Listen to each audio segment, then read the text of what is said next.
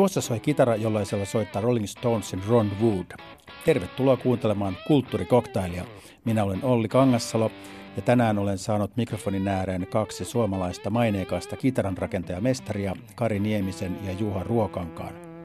Meillä on tarkoitus puhua muun muassa siitä, millaisia kitaroita Zetzetopin Billy Gibbons käyttää ja mitä reittiä Niemisen Versoul-kitarat ovat päätyneet maailman kuuluisimpien kitaristien arsenaaliin.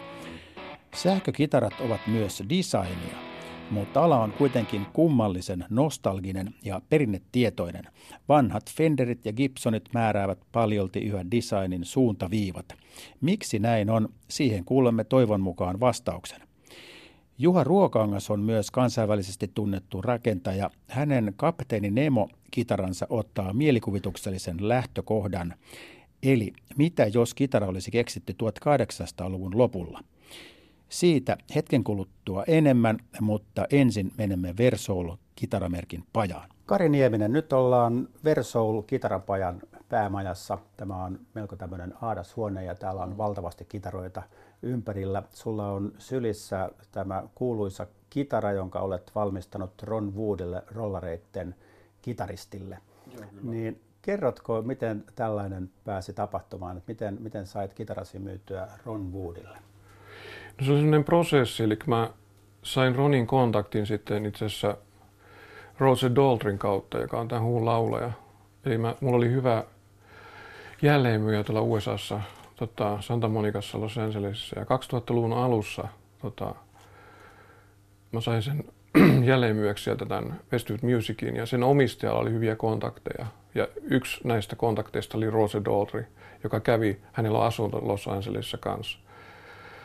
Eli hän kanssa asui sitten Englannissa tietenkin, mutta tota, ja hän sitten kävi siellä kaupassa ja innostui mun akustisesta yhdestä kitarasta tosi paljon. Ja sitten se halusi sellaisen ja mä tein sitten semmoisen kitaran hänelle ja tota, hän halusi sitten, se oli niin innoissaan jotenkin sitten soittimesta, että hän halusi auttaa mua. Ja sitten ensimmäinen herra, johon hän soitti, oli sitten Englantiin tämmöiselle alan legendalle kitarateknikolle, joka Alan Rogan – ja Rogan on yksi Pete Townsendin kitarateknikko oli jo parikymmentä vuotta ja sitä ennen se oli, se oli tota Rolling Stonesin palveluksessa hyvin pitkään. Ja se tuntee nämä kaikki muusikot ja tota, hyvin arvostettu kaveri.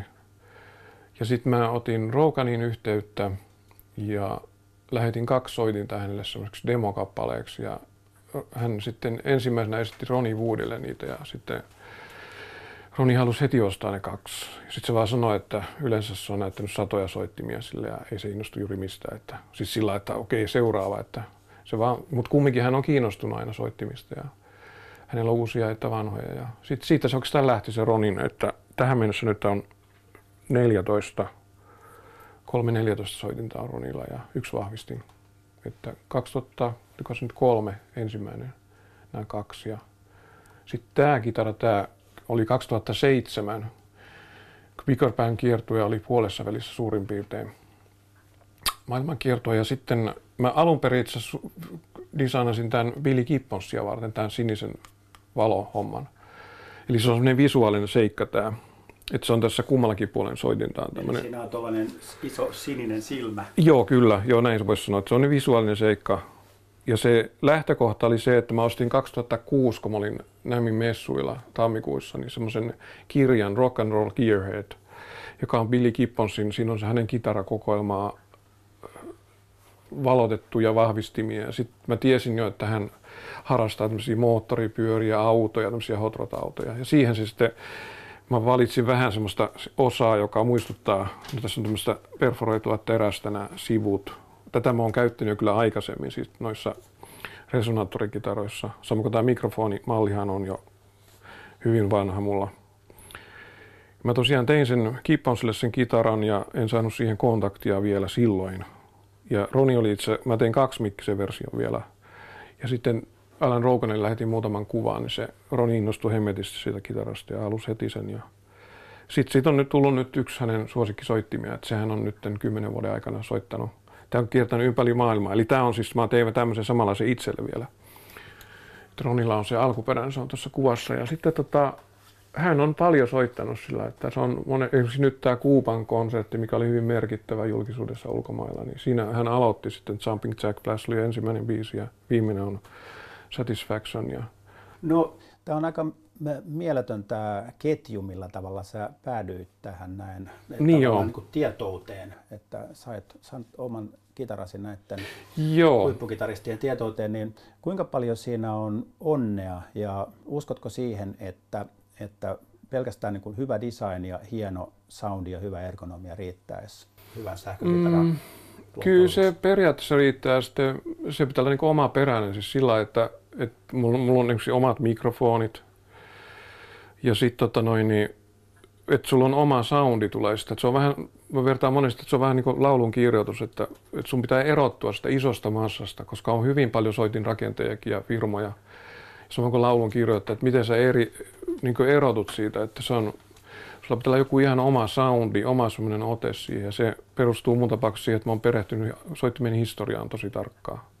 Että ei se oikeastaan mitään onnea ole sillä lailla. Tietenkin ne pitää olla hyvin sinnikäs ja oikea väylä, koska yrittää etsiä kontakteja, koska ulkomailla on tosi iso kilpailu, että, se, tota, että sä voi rahalla kilpailla, että se on tota, ja sitten sun pitää tosiaan olla valmis esimerkiksi sitten tekemään sellaisia soittimia, että niin kuin Kiponsille mä tein hyvin lyhyessä ajassa sitten speksasin sen niin tietyille tämmöisille omille, omille tota, mitoille soittimen ja hän oli hyvin tyytyväinen. Ja samoin kuin Keith Richardsille mä tein on myynyt neljä kymmenkielistä akustista kitaraa, jotka tehtiin tarkkaan hänen soundimielitykselle ja samoin kuin käden koolle ja kaikille, että ne ei kumminkaan, ne on tosi tarkkoja, siis sillä, että ei se riitä vaan, että mm. Et mun, mun on sen näkemys, että se on työkalu soittajalle ja sitten tietenkin se inspiroi hyvin, jos on hyvä soitin niin, ja siinä on erilainen ääni, niin ihminen saa sitten parhaimmillaan muusikko uusia ideoita, se niin vie eteenpäin.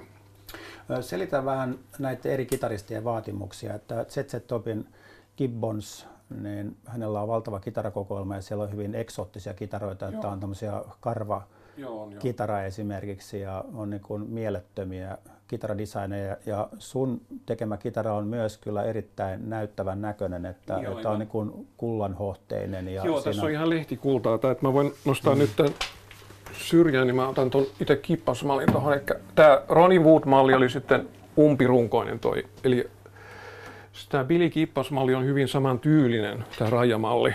Mutta sitten tota, Billy Kippas soittaa hyvin ohuilla kielillä ja normaali vireillä kumminkin. Eli tota, sillä lähtee normaalisti seiska on tämä niin tuuma 0,7. Hyvin ohut kieli. Ja samoin kuin tämä on sitten 3,8, mikä nyt on semmoinen extra light. Ja sitten Tämä on 9 on B-kieli, sitten G-kieli on 11. Eli kiinvoisi soittaa niin ohuilla kielillä, että normaalisoittajalla voisi mennä plörinäksi. Joo, kyllä. Joo, se on aika hankalaa. Et tota, no niin ohu, että, että tuntuu vähän makaronilta sillä lailla. Ja sitten siinä mielessähän se on aika loogista, että hän haluaa sitten katsoa, että tässä on kaksi isoa kammiota, että on hyvin kevyt ja ontto tämä kitara koska sitten taas sähkökitara on itse ihan akustinen kitara, että se vaikuttaa sointiin toi, että jos on umpirunkonen, että sitten tulee vähemmän energiaa näistä, kun tämä väreilee, tai siis tämä näppäyksestä kieleen, niin sitten jos sulla on ohuet kielet, niin se on aika loogista, että sulla on ontto kaikukoppa. Mutta kumminkin sitten hän halusi tämän, eli tämä on kauttaaltaan lehtikullat, otelauta ja kaikki. No tuosta tulee mieleen tämä ulkonäkö, että tämä on niin kuin showkitara ja toisaalta melkein niin kuin näyteesine. No joo, miksei joo, totta. Mutta sitten toisaalta kyllä tämä ensisijaisesti on ääni on pirun tärkeää. Ja sitten esimerkiksi nyt ihan käytännön asia, että tässä on pirun hyvä ergonomia, mitä Kipons on kehunut. Sitten se aina tykkää. Ja sitten toisaalta nehän mittaa sitten ne kitarat esimerkiksi semmoisen äänianalysaattorin läpi, ne näkee sen käyrään, miten se soitin toistuu. Ja sitten hän kertoi mulle sitten myöhemmin, että et tota, kun ne yleensä tekee korjauksia, kun niillä on erilaisia soittimia kiertueella, niin tehdään tämmöiset presetit, eli tehdään ennakkoasetukset, että kaikki sitten jäljittelee hänen sitä Gibson Les Paul Pearly Gates, mikä hän, ei, hän ei enää sillä soita keikolla, koska se ei uskalla, se on niin arvokas soitin. Niin siinä on tietynlainen käyrä, mikä tulee, se, miten se soi. Hän on siihen mieltynyt hyvin, hyvin tota paljon. Ja siitä se on kuuluisa, ne kaikki vanhat CC Top-jutut on tehty hyvin paljon sillä kitaralla. Niin se vaan sanoi, että mun rajakitara on lähestulkoon identtinen se käyrä sen Burley Gates-kitaran kanssa, mikä on hienoa sinänsä. Ja sitten se vaan ihmetteli, että miten se on mahdollista, että miten sä teit sen kitaran. Sitten mä sanoin, että se on mun intuitio vaan tästä hyvästä äänestä. No tämä kuulosti lähes tieteelliseltä, että, että Setsetopin kitaristin kitarat äh, tarkkaillaan niin kuin mittarin kautta, että, mm. että mitkä taajuudet kuuluu, niin onko se soundi siellä taajuuksissa vai missä se asuu? No siinä on tietenkin monta muuttujaa ja se on kaikkien asioiden summa, mutta tokihan se kitaristi se tärkeä on, koska hänellä on hyvin erikoinen siis se vaikea jäljitellä se soittotyyliä, koska se taas, että jos on hyvä soittaja, niin sen soittimen, tai siis soittotyylihän kunnostaa muutamasta sekunnista tunnistaa sen, että kuka on soittaja, koska sillä on niin erilainen kitaran soittotyyli. Se on tavallaan hänen oma persoonansa se kaikki. Mutta toki hänen laitteet vaikuttaa, eli se signaaliketju, että mitä vahvistinta ja mitä kaikkea säärälaitteita sillä välissä on. Mutta kumminkin se tota, on, on, on, lähinnä se artisti on se kaikki tärkein. Ja soi, soitin on vaan sitten yksi väline siinä, jolla se sitten tota, soittaa, mikä on tietenkin tärkeä, tärkeä no, asia. Sä äsken sanoit, että, että soitin on työkalu, että mm. sä et sitä mystifioi kovinkaan paljon. No en varsinaisesti asiaa. sillä lailla, että tota, kyllä se, öö, mun tapauksessa mä oon tutkinut erilaisia soittimia, niin kun mulla on laaja, mulla on tosiaan melkein 50 näitä erilaista kitaramallia, plus nämä kustamallit päälle. Et mua kiinnostaa niin soittimen ääni erilaisessa muodossa, että mullahan on akustisia soittimia hyvin monenlaisia. No onko tämä just opettanut sua sitten äh, sen äänen soinnin kanssa että, että jos sä teet myös akustisia soittimia, niin sitten, että millä tavalla se niin kun tehdään vaikka lankku sähkökitara, Joo. jossa ei ole sitä kaikukoppaa. Joo. On, Vai kyllä on. päin se menee, mistä oppii eniten? No sekä että, että itse tokihan se on aina, että kaikkihan on kuulijan korvassa, siis sinänsä, että miten ihmistähän kuulee eri lailla asioita. Mä sanon, että mä oon oikeassa, mutta tämä on mun, mun tapa tehdä sitä, että mä kuulen ne asiat eri lailla. Ja sitten teen sen mukaan valintoja, ja tokihan osa on sitten jonkunlaista käsityötaitoa, että vaikka sulla olisikin ideoita, niin jonkunhan pitää toteuttaa ne. Ja sitten vielä sen lisäksi jonkun pitää myydä ne soittimet. Koska se riitä, että on hyvä tuote.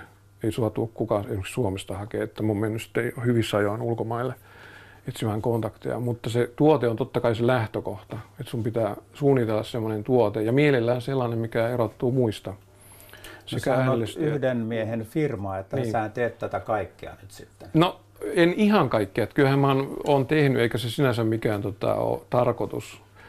Että on järkevää käyttää sitten niin yksi koneita. Mulla on osa, osa, osa näistä on sitten, niin kuin, esimerkiksi tässä kitarassa täällä on toi samani hahmot on niin tota, Mitä sä nimittäisit tuota, onko tuo resonaattorikitara? Tämä on akustinen resonaattorikitara, joo, kyllä. Ja siinä on tuommoinen metallilevy tuossa tallan alla. Joo eli, tämä on, joo, eli tähän aikoinaan kehitettiin siis resonaattorikitarat 30-20-luvun siellä hujakoilla, niin tota, itse asiassa vaan sen takia, että saataisiin isompi ääni soittimeen, koska kitarat jäi, silloin ei ollut vielä sähköistä vahvistusta, niin ne jäi sitten muiden orkesterin soittimien jalkoihin. Ne ei kuulunut. Sitten oli pari semmoista tota, keksijän tapaista kaveria, jotka ajattelivat, että tehdään niin iso kaiutin, alumiinikartio, että saadaan sillä semmoinen niin erottuva ääni. Mutta se ei hirveän hyvin toiminut. Et sitten taas vähän myöhemmin ja samaan aikaankin itse asiassa plusmiehet huomasivat, että siinähän on hauska semmoinen metallinen, hauska honottava soundi, että putki semmoisella liuteltiin sitten putkella tota kieliä pitkin, niin saatiin semmoista slide-soittoa. Siitähän nämä tämän tyyliset kitarat, resonaattorikitarat on kuuluisia. Mutta kumminkin tämä on vain konsepti sinänsä, resonaattorikitara. Vähän niin kuin basso tai baritonikitara, joka on sitten kitaran ja basson välimaastossa. Ja tässä on esimerkiksi laserleikattu tämä, tämä suojalevy ja samoin kuin tämä, tämä tota, tämän keksin suojalevy, joka täällä on tallasten tämän alla. Tässä on tämä Versol-teksti. Sitten tämä samani hahmo on sitten semmoinen, mitä mä oon käyttänyt jonkun verran nyt. Se on suomalainen vanha kalliomaalausaihe. Ja Samanihan on siinä mielessä mielenkiintoinen, että se liittyy tämmöiseen niin henkimaailmaan, musiikki ja sitten tämmöinen todellinen maailma ja sitten joku muu maailma, se väli, tämmöinen välittäjä. Ja samani kulttuurihan on, monet ei tiedä, niin se on Skandinaaviasta lähtöisin ja mennyt sitten aikojen saatossa ympäri maapalloa ja levinnyt sinne. No tämä on mielenkiintoista, että, että sulla, vaikka sä suhtaudut näihin ikään kuin työkaluihin, niin sulla oli tämä sama ulottuvuus tässä. On se on, to, tokihan se on hyvä olla siis, että jos sä voit liittää siihen jotain paikallista. Mä en halua liittää siihen niin sillä lailla mitään, että, että Made in Finland, semmoista tietynlaista, että ne on tämmöisiä niin muistumia tai sitten tämmöisiä vihjeitä.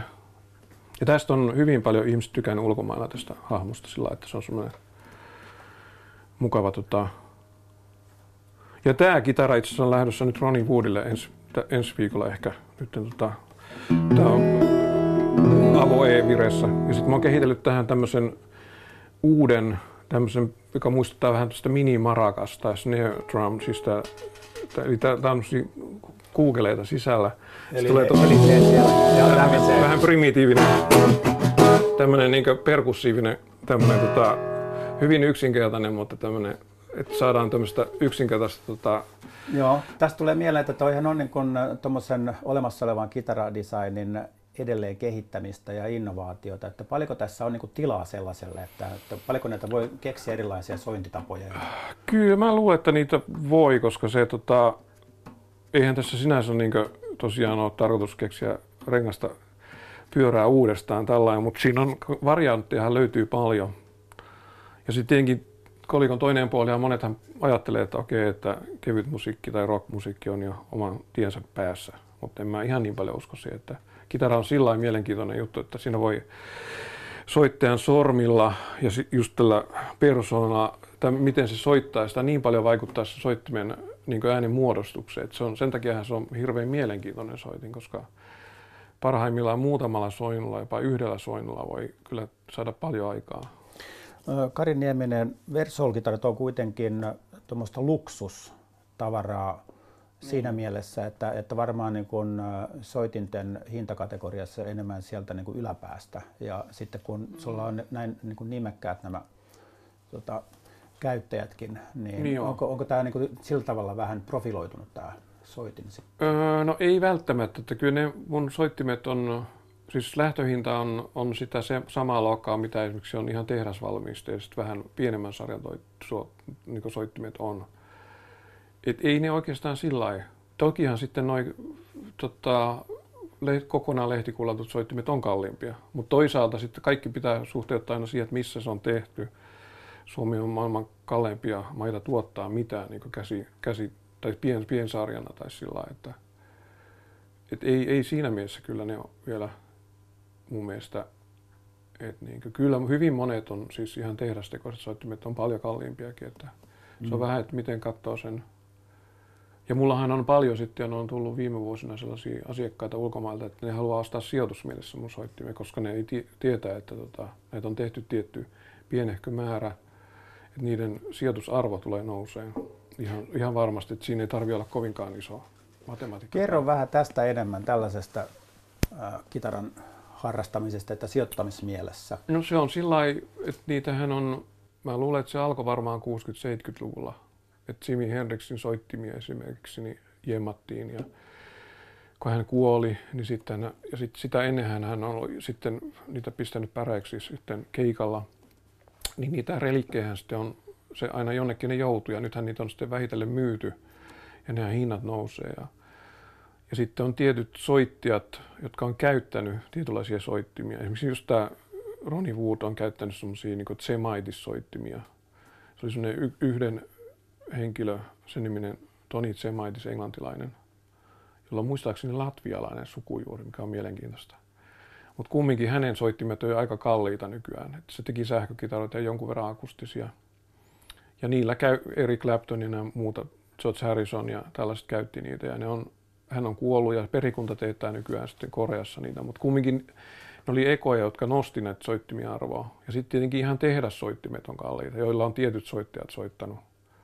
Et nythän kai on vissiin kalleimpia nyt, mikä on tämä Peter Greenin entinen Les Paul-kitara, joka nyt myytiin sitten kai tämä Kirk Hammettissa tässä Guitar Playerin kannessa, niin hän mun mielestä osti sen nyt viimeksen kitaran. Ja se oli Gary Moorella tällä blues-kitaristilla pitkään. Ja siinä on ihan tehdastekoinen soitin, mutta kun sillä on tietty story taustalla, niin ne nousee moninkertaiseksi. Puhutaan niin monista miljoonista sitten jopa. Siis, ja sitten nämä soittimet, nämä, joita esimerkiksi nämä Zemaitis-soittimet ja nämä muut tietynlaiset piensarja, mitä on vain tietyt henkilöt käyttänyt, niin ne, niiden hinta kyllä nousee. Et se on vähän niin kuin tämmöistä, voisin sanoa, että osa näistä, jotka kerää näitä, on sijoittajia ja osa on, että ne vähän harrastaa musiikkia. Sitten ne ostaa jonnekin sitten tämmöiseen niin johonkin kokoelmaan. Osalla ei ole sitten paljonkaan niitä soittimia, mutta ne haluaa vain tietynlaisia soittimia.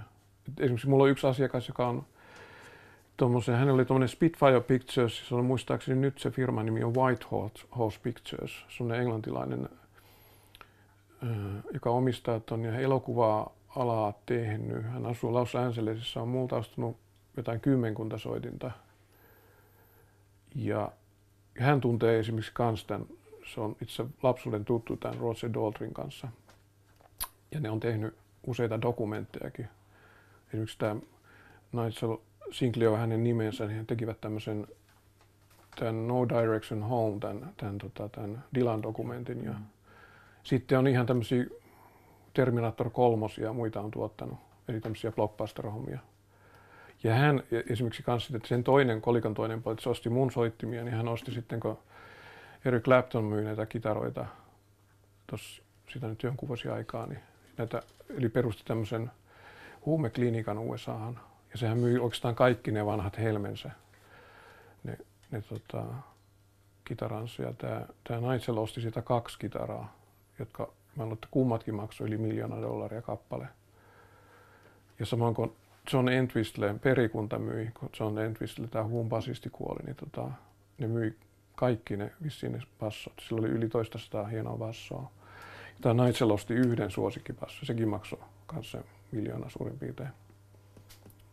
No mikä, mikä tässä on niin kuin logiikka, että, että varmasti on hyviä soittimia nämä, mutta sitten onko se taustastori, että jos se on Jimi Hendrixin päreiksi joo. pistämä kitara tai on, sitten on, se on, joo, totta. viimeinen basso, niin siinä on niin hyvä se taustastori, että... On, se on osittain totta. Ja sitten kyllähän nämä on, osa niistä soittimista on niin hyviä, kato kun ne on, esimerkiksi tämä Fenderin basso, mä oon nähnytkin sen, se on vanha Precision, se on tehty kahdesta eri bassosta, se on eri kaula ja sitten eri runko, mitä alun perin ja Entwistle tykkäsi siitä, koska siinä on Fenderin päässä sellainen ongelma, että siinä on aina takuu, että G-kielessä on muutama kuollut ääni.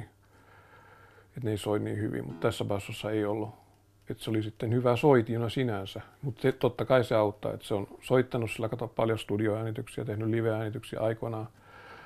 Että se on hyvä soitin ja tietenkin tämä, tämä tota, tarina taustalla. Että sen takia ne sitten haluaa tota, ne jotkut ihmiset sen, ja sen takia se arvo nousee, että mm-hmm. et, tota, et ei se oikeastaan, oikeastaan kaksi asiaa jo, että siinä on tämä parhaimmillaan hyvä soitin, ja, koska ei ne kato muuten pidä niitä soittimia, monet näistä muusikoista. No Kari Nieminen, sun Versol-kitaroiden kohdalla, niin onko sitten joku tällainen suomalaisuustekijä ollut sulle valti, että sä sanoit, että mm. ei kannata niin kuin napinoida tuommoista niin kuin jotain kansainvälistä mm. meininkiä, vai mikä, mikä balanssi tässä on sitten tässä No mulla on sillä no sillä tota, toki, että en mä voi kiistää sitä, että mistä mä oon kotoisin, mutta se, että mä en halua mitenkään varsinaisesti alleviivata siinä, enkä korostaa sitä semmoisella, että mä oon Suomesta tai, koska monesti ei, ei tota Euroopassa eikä USAssa ei niitä kiinnosta oikeastaan. Et mun, mun tapauksessa on vaan kiinnostanut hyvä tuote, erilainen tuote. Ja sitten tokihan siellä, niin kuin mä sanoin, on tämä tämä samani homma. Sitten mulla on osa sellaisia, että tässä kitarassa esimerkiksi on hirven sääriluuta on tämä yläsatula. Että se on erittäin hyvä materiaali. Ja sitten tietenkin, jos sitä saa paikallisesti, niin miksei. Ja samoin kuin Miksi ne... se on hirveän sääriluuta, että onko se kestävä vai? On, on joo, se on Soiko kestävä. Se... Soi joo, koska tässä yleensä vähänkään, no okei, tämmöinen laadukas tehdassoitin tai joku, niin se on tehty lehmän luusta tai vastaavasta tämä yläsatula. Tai sitten vähän halvemmissa ihan muovista tai sitten jostain komposiitista. Niin tämä on jo hirveän sääriluu, nimenomaan sääriluu on, on tota kovaa. Ja sitten se on hienon näköistä kans, kun sen hioja kiilottaa. Se ei ole ihan valkoista, että siinä on semmoisia sävyjä. Ja sitten kun se, se vaikuttaa ääneen, ja samoin kuin tämän, tämän alla on esimerkiksi semmoinen tallapala, niin no, no tässä tapauksessa on tehty kyllä puusta, mutta yleensä teräskielisissä se tehdään kans luusta, niin se on kans mulla ollut tota, hirveän sääriluuta. Ja tokihan sitten tota, mä käy, olen käyttänyt jo tosi pitkään, koska yksi hyvin tärkeä soitirakennuksessa nyt se, seikka on ollut tämmöinen tietynlainen ekologisuus, että nythän on nyt tämän vuoden tammikuussa on tullut sellainen uusi määräys, että jos sä lähetät ruusupuu-soittimen ulkopuolelle, missä on vähänkään ruusupuosaa, Euroopan unionin ulkopuolelle, sä joudut maksaa semmoisen luvan, hankkia luvan Suomen ympäristökeskuksesta. Että tämmöiset tropikin puulajit, jotka on katoamassa, niiden ruvetaan miettimään tosi tarkkaan, että mihin niitä käytetään. Että tulee tämmöiset määräykset, jolla itse paljon tehdään sitten tietynlaisia soittimia, on tehty semmoista tietystä puista, jotka on jo kielletty niiden hakkaaminen. Että se on semmoista, ja tietenkin jotain, ennen vanhaa käytettiin itse kanssa norsuluuta näissä ja tämmöistä, että se on, se näytellään luontoa, että mä oon jo ihan silloin opiskeluaikana taidetuossa, niin me käytin semmoisia, rupesin etsiä näitä korvaavia materiaaleja näihin. Eli esimerkiksi paikallisia on just tervaleppä, haapa ja erilaiset suomalaiset puumateriaalit. Et siinä, on, siinä on sitten tietenkin tämä mutta siinä on enemmän tämmöinen, niin kuin, mitä mä sanoisin, järkikaija tai toinen uh, eettinen käyttö. Että ei tarvi olla siis tämmöinen kallis, trooppinen, uhanalainen puu. Että sä saat Miten nämä soittimia. suomalaiset puut soi? Hyvin soi ja mä oon käyttänyt itse niin haapaa ja vaahteraa ja tervaleppää. Ne on ihan mun päämateriaalit näissä soittimissa. Et sitten jotain on, on tota, tehty sitten näistä tietyistä puista siis trooppistakin puista. Mutta tässä esimerkiksi kitarassa on jännä, tämä on tämmöinen tota, puu, joka ei ole EPn puuta, se näyttää EPn puulta. Tämä on havupuu, joka on sitten semmoisessa paine tilassa ja lämpötilassa käsitelty ja samoin kuin se on värjätty mustaksi. se, sen ääni ja olomuoto muutenkin vai, muistuttaa EPen puuta. Mutta tämä on ihan itse mäntypuu. Se on latinankielinen nimi on niin pinus, siis tämmöinen mänty, mäntypohjainen puu ja se on sillä hyvä toimii, että ei tosiaan, onhan paljon muusikot, että ne haluaa koskeakaan semmoisen soittimeen, jossa siinä on tietynlaista jalopuuta, nämä ikään kuin oikeat puut käytetty. Tai puhumattakaan siitä, että jotkut klassiset kitarasoittajat ei soita kitaralla, ne ei koskekaan siihen, jos ei ole lakattu sellakalla, koska se on se oikea ainoa perinnelakka, mitä voi käyttää. Onko kitarapiireissä jonkinnäköistä vanhan aikaisuutta tai sellaista nostalgisuutta, koska mm. tuntuu, että kun mä katson kitaramalleja ja sitten tämmöisiä, mitä kitaramestarit tekee. Mm. Ja sunkin kitaroissa näyttää olevan niin kuin jotain tämmöisiä niin kuin haikuja ja kaikuja tuolta 50-60 On, on toki joo. On, on varmasti, että, että mullahan on ollut aika radikaaliakin malleja, mutta sitten taas niin kuin, käyttäjät on, niin kuin, se onko materiaaleja. Et mun lopputyössäkin mä kokeilin hiilikuitua ja tota, noin lasi- ja aramidikuitua, ja ne toimi erittäin hyvin. Se oli 80-luvun puolelta väliä aloitteli. Mutta käyttäjät on tosiaan, että niillä on, että siinähän se markkinat ohjaa sillä että on turhaa, niin kuin, että on hyvä ehkä tehdä tietynlaisia asioita, niin kuin, että siellä on niin näitä muotoja tai tämmöisiä materiaaleja on sitten samoja, koska niihin ollaan totuttu. Mutta sitten taas, että niistäkin voi tehdä sitten erilaisen keitoksen ja lopputuloksen. Mutta kyllä, kyllä niitä ohjaa, siis suurin osa ihmisiä ostaa niin tuotemerkkejä vaan sen takia, että on, nämä tuotemerkit on niin vahvoja, että sitten ihan pieni osa muusikoista tavallaan ajattelee ihan omilla aivoilla ja ne on kiinnostunut sitten lähtökohtaisesti siitä, miten ne soi ja sillain, tota, että niitä ei ohjaa niin paljon sitten nämä tämmöiset äh, vanhat establishoituneet tuotemerkit. Tuota, niin mitä, mitä tapahtuu muotoilun maailmassa ja soitin kehittämisen maailmassa 50-60-luvulla, kun tuntuu, että Fenderin ja Gibsonin mm. ja sitten Dan Electron kautta esimerkiksi tuli niin kuin valtavasti kaiken näköistä niin jännittävää sähkökitaramuotoilua mm. ja se on jättänyt niin kuin lähtemättömän jäljen tähän sähkökitaradesigniin.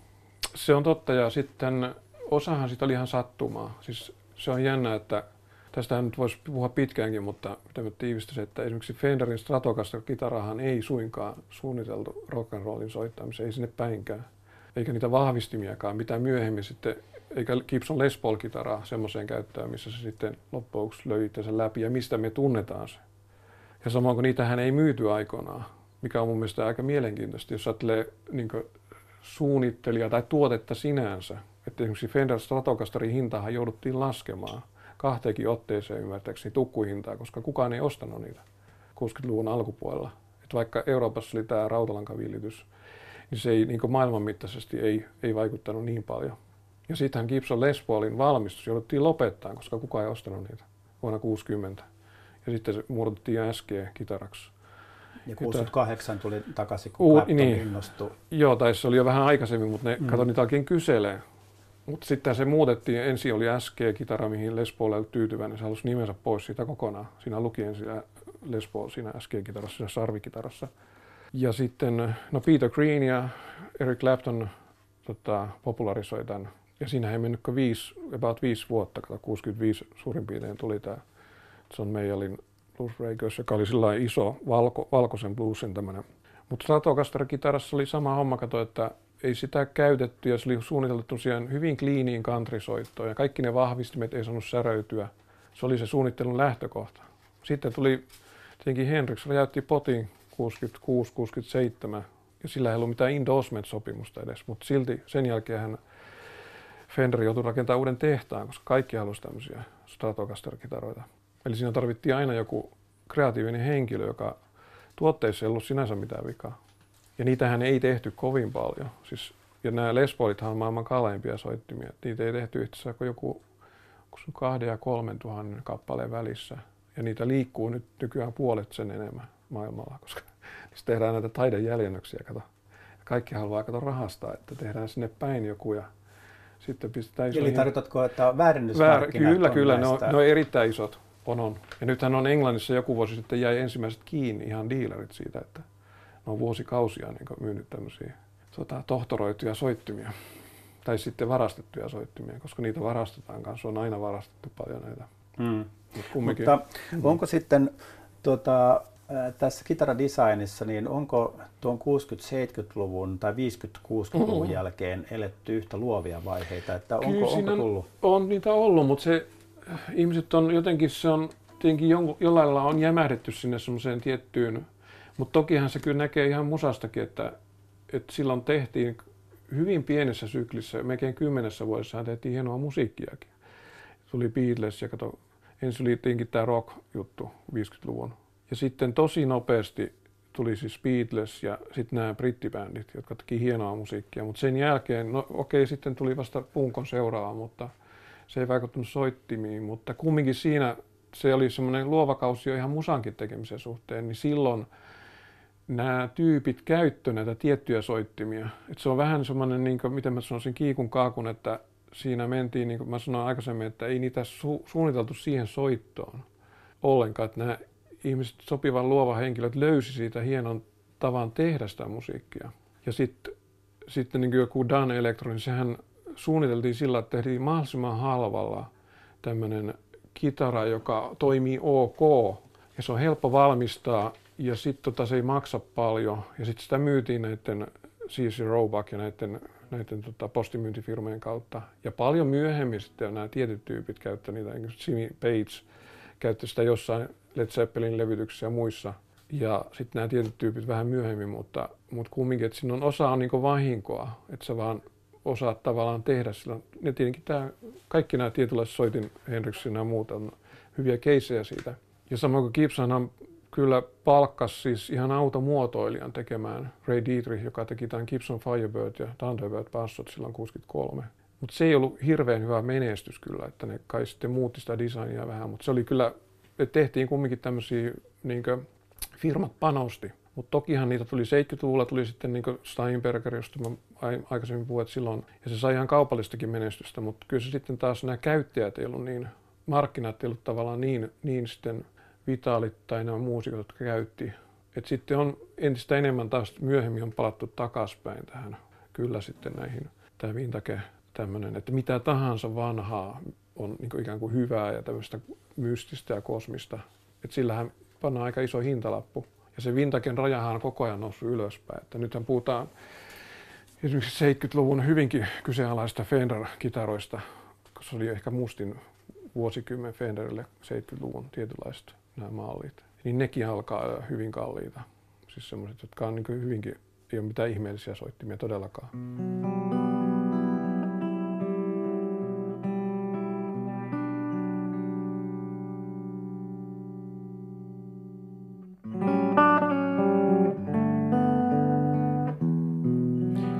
Tuossa soi kapteeni Nemo-kitara, jonka mikrofoni edustaa uusvanhaa putkiteknologiaa. Kitara näyttää hieman Gibson Les Paulilta, mutta ikään kuin myöhäis 1800-lukulaisin vaikuttein ja design tuo mieleen myös viulun. Juha Ruokangas on Suomen maineikkaimpia kitarantekijöitä ja tunnettu materiaali-innovaattorina. Ja ensimmäisen laatukitaransa hän sai myytyä kitaristi Jukka Toloselle yli 20 vuotta sitten ja sen jälkeen ura on ollut komea. Juha Ruokangas harrastaa skifikirjallisuutta ja tämä näkyy joskus myös hänen kitaroissaankin. Miten tämä steampunk skifikirjat mieleen tuova sähkökitara kapteeni Nemo oikein syntyi? Joo, tämä oli tämmöinen, tämäkin, tämäkin hän hyvinkin vahvasti pohjautuu perinteeseen ja tässä oli sellainen tilanne, että asiakas lähestyi mua että tämmöisen ajatuksen kanssa, että, että hän haluaisi tilata multa tällaisen mun yhden kitaramallin, Unicorn kitaramallin, mutta hänellä on tämmöinen ajatus siitä, että mitä jos sähkökitara olisikin keksitty 1800-luvun lopulla Euroopassa sen sijaan, että se keksittiin vasta sitten kymmeniä vuosia myöhemmin. Että millainen se olisi ehkä voinut olla. Ja siitä sitten käynnistyi tämmöinen äärimmäisen mielenkiintoinen projekti, että me niin kun alettiin tutkimaan hänen kanssa yhdessä ja mä sitten uppouduin niin kuin ikään kuin historiaan sillä tavalla, että mitä sitä oikein tapahtuikaan silloin 1800-luvun lopulta siellä niin kuin vuosi, vuosisadan vaihteessa. Ja, tota, ja voisi sanoa jopa niin, että, että sillä kieliposkessa tämä projekti työnimettiin, että tämä on niin kuin maailman ensimmäinen sähkökitara, että sillä provokatiivisestikin, että sitten kun tätä julkaistiin, niin joku sitä muistaakseni vähän loukkaantui, että kun eihän se nyt ole maailman ensimmäinen. Mutta tämä, lähti sellaisena ikään kuin fantasiatrippinä niin kuin vaihtoehtoiseen menneisyyteen, että mitäs jos asiat olisikin mennyt niin, että jossain täällä Suomessa olisi ollut sellainen propellihattu soitinrakentaja keksiä, soitimaailman Tesla, joka tota, olisi lähtenyt kehittämään sähkökitaraa aikana, jolloin ei vielä kaiutin kartiota ollut olemassa. No kerro vähän tarkemmin tuosta tekniikasta nyt sitten, että kun sä laitoit tuonne putkia tuonne kitaran sisälle, että miten tämä toimii? No mä lähdin oikeastaan, tämä lähti siitä liikkeelle tämä ajatus, että, että tota, kun mä sitä historiaa tutkimaan, niin, niin mulle kävi hyvin nopeasti ilmi, että, että puhelinhan kehitettiin jo siellä 1800-luvun lopulla ja, ja, ja josta tietysti mulle niin kuin sitten heti heräsi ajatus, että no niin, että puhelimen, siis puhelin niin kuin, hän on magneettimikrofoni samalla tavalla niin kuin kitarassakin on magneetti. Sama periaate kuin perinteisessä kita- sähkökitaran mikrofonissa, eli että siinä on niin check, että tämä olisi voitu keksiä silloin jo. Ja sitten sit havaitsin tämmöisen kuriositeetin, että kas, kas vain, että vahvistin putki on myös keksitty samoihin aikoihin tai siellä vähän, vähän myöhemmin, mutta siellä main kuitenkin. Ja se ajatus, miksi se keksittiin, niin, niin tota, se ajava voima sille oli, tai se tarve oli sille se, että piti päästä soittamaan sillä puhelimella kaukopuheluita. Eli piti pystyä vahvistamaan sitä signaalia. Sen, niin sitten siitä tuli tällainen hyvin looginen ajatus, että, kas, tai et, eikä nyt kukaan ole sitten tehnyt koskaan putkiteknologisesti mikrofonia sähkökitaraan. Ja mä olin, silloin kun mä sen niin kuin ajatuksen keksin, niin mä olin ihan varma siitä, että totta kai on. Onhan se nyt pakko olla. Mutta sitten suureksi yllätykseksi niin en löytänyt niin kuin mistään mitään merkintöjä, että kahlasin kaiken näköistä lähdeaineistoa, en, enkä muista löytänyt. Ja, ja siitä tuli sitten tämä tämä idea, että hei, tämmöinen, tähän pitää tehdä. Ja sitten se, kun mä olin niin kuin alusta pitäen tarkka, että tämä pitäisi olla niin kuin sellainen tämän kitaran, että tällä, tällä olisi oikeasti ollut joku funktio silloin. Että miksi joku, että ei se ole vaan sellainen niin kuin huvikseen tehty hassu juttu, vaan että, että, että jos joku olisi lähtenyt kehittämään, että sillä olisi voinut olla joku edes joku tarve. Ja sitten se ajatus tuli sieltä puhelinmaailmasta, että hei, tällä pystyy oikeasti, niin tuossa on magneettimikrofoni, siellä on, siellä on tota, putki etuaste, tällä pystyy soittamaan vaikka kaukopuhelun Amerikkaan. Ja nyt jos sitten sillä, sillä toisessa päässä on sitten puhelin tai kuulokkeet ja, ja sillä toisen osapuolella on myös tämmöinen vastaava kitara siellä, niin sinähän voisi olla vaikka amerikkalainen kitaraopettaja ja Suomessa kitaraoppilas. Maailman ensimmäinen etäopetustunti 1800-luvun lopulla tämmöisillä soittimilla. Se olisi mennyt Lennätin tekniikka. Kyllä, kyllä, kyllä, siis ihan, ihan tota, mutta näin. No selitä vielä sitten, että mikä tällä on vaikutus nyt sitten soundiin? Soittimesta on kyse? Silloin kun tätä lähdettiin tekemään, niin tämä, tämä oli hyvin sellainen, siinä mielessä voi sanoa, että tämä koko konsepti yhtenä osana sitä, että tämä putkimikrofoni, niin ei oikein tiennyt mitä odottaa. Vaan se oli vaan sellaista, että hei, että lähdetään tekemään. Ja tässä oli sitten mukana tota mun, mun yhden työntekijän Kostamo Jyrkin isä Jorma, joka on ikänsä niin kuin putkiteknologian kanssa touhunnut ja hän oli tässä niin kuin mun apuna kehittelemässä ja, ja, ja teki tätä kytkentää ja muuta ja, ja me sitten pohdittiin sitä keskenään, että mitä tästä. Eikö niin kuin kumpikaan oikein osannut sanoa, että kyllä se nyt soundi saadaan ulos, mutta osannut sillä ajatella, että tuleeko tästä nyt joku vakavasti otettava asia, vaiko, vaiko vaan nyt sitten sillä tavalla niin kuin tämmöinen kuriositeetti, jota voidaan sitten messuilla ehkä näyttää, jos asiakas antaa meidän näin toimia ja saadaan päät kääntymään. Mutta, tota, mutta kyllähän sitten hämmästys oli siinä kohtaa aika miellyttävällä tavalla suuri, että kun, kun tämä saatiin kytkettyä ekaa kertaa vahvistimen kiinni, niin tämä toimii todella, tässä on niin kuin ihan fantastinen soundi. Selvä. Puhutaan sitten tästä Kapteeni Nemo-kitaran designista, että se selitit tämän jännittävän taustatarinan, että tässä on tällainen mitä jos äh, Skifi-idea historiasta. Onko tämä steampunk-kitara noin niin kuin designiltaan? Kyllähän siinä matkan varrella sitten tuli se mieleen, että tässähän on tämmöistä steampunkiahan tässä on. Mun lähtökohta ei, ei ollut steampunk.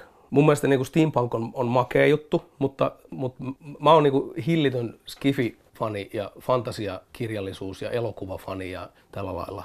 Mut et se, mikä mua niinku välillä niinku steampunk, sellaisista, kun tehdään kaikenlaisia steampunk-esineitä, niin mikä mua niinku henkilökohtaisesti väliin tökkii, on se, että, että se on sellaista niinku, se näyttää joltain, että se olisi voinut Onko se niin kuin viktoriaanista krääsää? Viktoriaanista krääsää. Se on tehty sillä viktoriaaniseen tyyliin. Se voi olla joku uusi vaikka tietokoneen näppis tai, tai, tai mikä vaan, mutta se on tehty niin kuin sit, mutta mut sitten niissä käytetään paljon hammasrattaita, kaiken näköisiä vipuja juttuja, jotka ei toimi. Et ne, ne on vaan sellaisia niin kuin päälle liimattuja asioita. Ja se mua niin kuin siinä, että mä en itse semmosesta. Että mä lähdin niin kuin kaikessa tästä kitarasta, tämän kitaran suhteen niin kuin liikkeelle se, siitä ajatuksesta, että tämä olisi niin oikeasti voinut olla olemassa 1800-luvun lopulla ja tämä olisi toimiva. Että eihän sinne, että kuka idiootti olisi silloin laittanut tähän liimannut jotain hammasrattaita päälle. Olisiko sinne voinut olla semmoinen vibrakampi, jossa olisi ollut hammasrattaita? On, joo, totta. Ja, ja, ja kyllähän näitä siis, tähän voisi viedä toki niin kuin eteenpäin tätä monellakin tavalla tasolla tätä, että miten, miten niin kuin lähtee. Että nyt tämän kitaran osalta tästä designista, niin asiakas niin kuin asetti sen raamin, että, että hän haluaisi unicorn-mallin. Tämä oli mun malli, mikä mulla oli siis silloin on vähän olemassa. Gibson Les Paul. Gibson Les Paulista sellainen, niin kuin, sehän on se mun lähtökohta ollut silloin, kun mä sitä mallia aloin suunnittelemaan. Et siinä on tiettyjä juttuja muutettu ja niin kuin minun mielestäni parannettu ja, ja näin, että se on tasapainoisempi ja niin edelleen tämä mun malli sillä että kun sitä sylissä soittaa ja, ja sillä tavalla. Mutta se on sellainen perinne henkinen soitin sillä ajatuksella, että, että se on niin kuin äärimmäisen hyvä, niin kuin hyvä musiikkiinstrumentti ammattilaiselle, mutta designiltaan sellainen, että A, se on, kun sen ottaa syliin, niin se niin kuin motorisesti ammattilaiselle toimii. Eli toisin sanoen se roikkuu kaulassa samantapaisesti, sen kontrollit on, sijaitsee samoissa paikoin, niin että ei tarvitse opetella sen soittamista uudestaan. Että niille, jotka on lespolia soittanut, voisi kokea sen, niin kuin pistää silmät kiinni ja ne osaa käyttää sitä samalla ajatuksella kuin autossa toivoisimme kaikki, että, että joku autovalmistaja ei tule sellaisen designin kanssa, jossa se on keksinyt, että hei käännetään jarru ja kaasupolin toisinpäin, koska tämä on nyt uutta designia. Että tavallaan niin kuin, että, että sellainen niin kuin maalaisjärki mulla on ollut tässä niin kuin sillä liikkeelle. Mutta mut, mitä sitten tulee muuten, niin, niin mä lähdin liikkeelle sieltä, että okei, ollaan 1800-luvun lopulla sitten eurooppalainen niin kuin tämmöinen esimerkiksi jousisoitin kulttuuri, klassisen musiikin kulttuuri on, on vahva.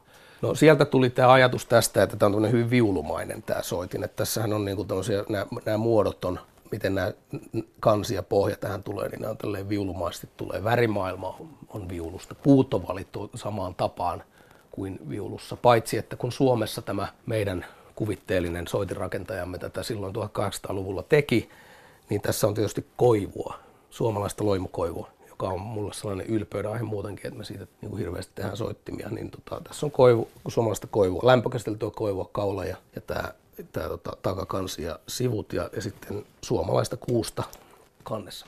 Suomalaisia puita niiltä osin. Ja sitten, tota, no sitten on tämä hallitseva, tämä pyöreä elementti. Tämäkin itse asiassa lähti, tämä tuli tämä ajatus jo tästä, että miksi tämä on tämmöinen pyöreä lätkä niin se ei ollut tämä, tämä mikrofoni niinkään, vaan se lähti siitä se ajatuksesta. Kapteeni Nemon nautilus. Niin, se, se voisi olla nautilus. Joo, meillä on ollut sellainen ajatus tehdä vahvisti, joka voisi olla sitten se nautilus. Tämä on kerran kapteeni Nemo, niin voisi olla se nautilus.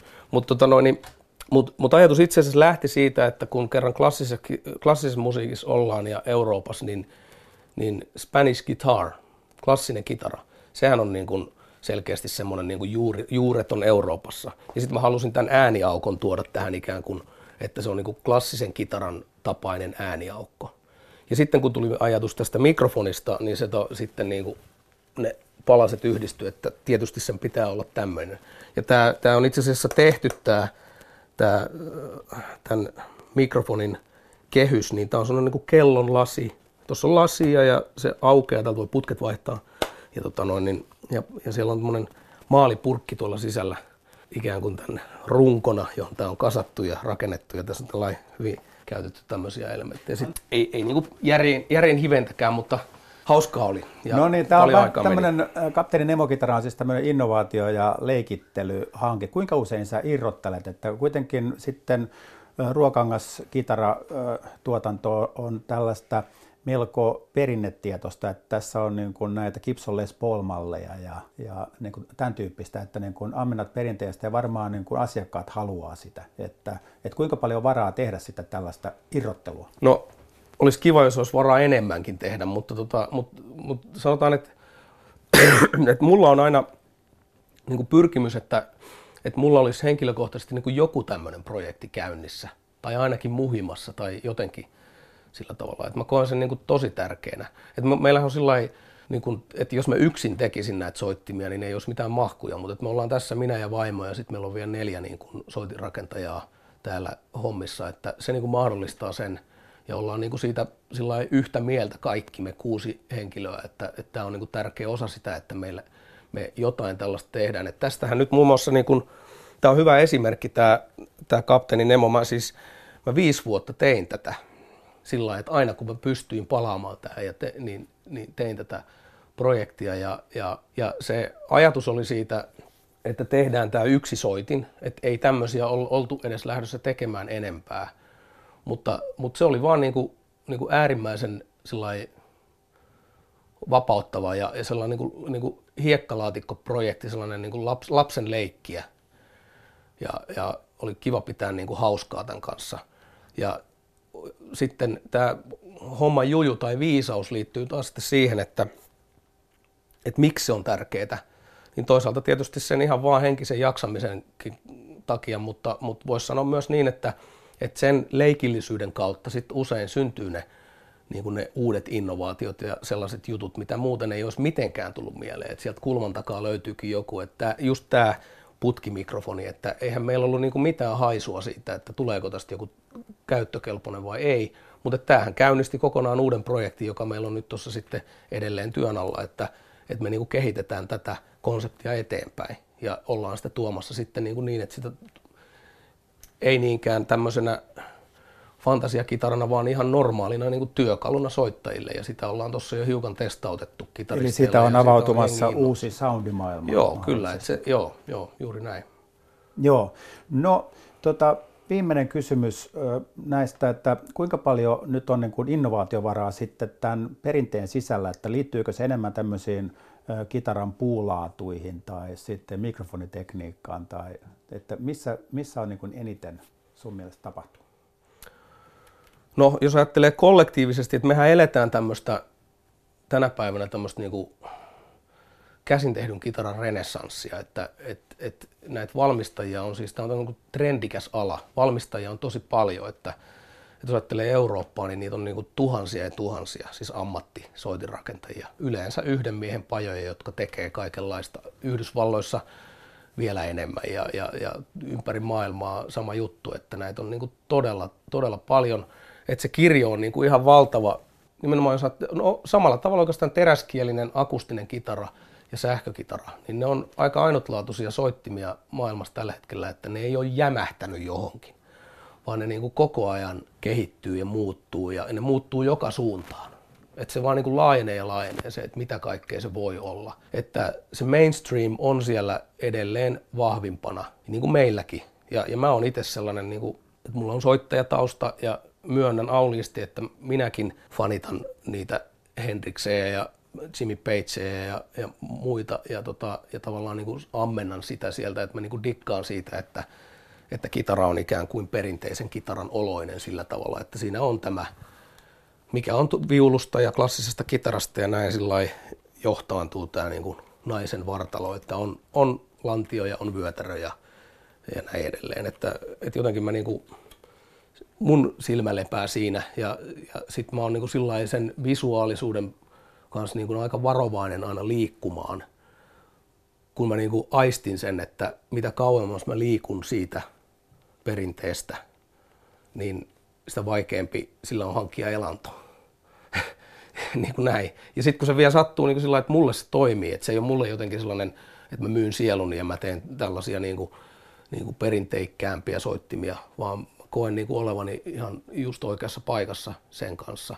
Mutta mun, mun niin kuin lyhyen kysymyksen pitkä vastaus, niin tota, että ne mun innovaatiot, mitä on ollut ja mistä meidät niin tunnetaan ja tämän mun 22 vuoden niin kuin ammattisoitinrakentajan ikään kuin se pioneerileima, joka mulla vähän kuitenkin otsassa tuolla maailmalla on niin kuin meidän alalla, niin se liittyy just siihen, että mä oon ollut silloin sieltä 90-luvulta aika rohkea käyttämään. Silloin oli niin kuin tavatonta käyttää materiaaleja, jotka ei ole ne, ne kiveen hakatut perinteiset mahonki, loimuvaahtera, Amerikan vaahtera, Kalifornian leppä, vaan että käyttääkin muita materiaaleja ja lähtee sillä sitten ei, ei nöyristelle, vaan niin kuin rintarottingilla. Mikä ja oli sun sitä, erikoisuus? No siellä oli, niin kuin, oli tota, oikeastaan tuossa nyt aika näyttävä esimerkki suomalaisesta loimukoivusta, että, että tämä oli sellainen, joka mä vein Frankfurtin musiikkimessuille tuossa vuosituhannen vaihteessa ensimmäiset kitarat, jossa oli suomalaista loimukoivua. Ja ne oli niitä, mitä meiltä niin haluttiin, vaikka niitä oli ollut Suomessa kauhean vaikea jotenkin myydä.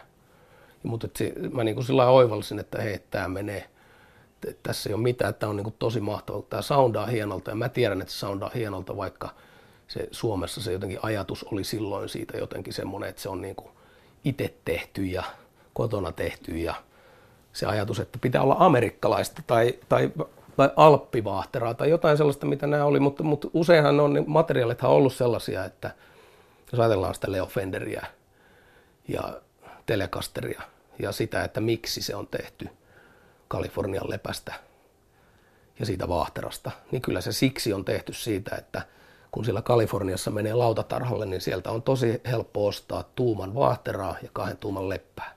Sitä on saatavilla.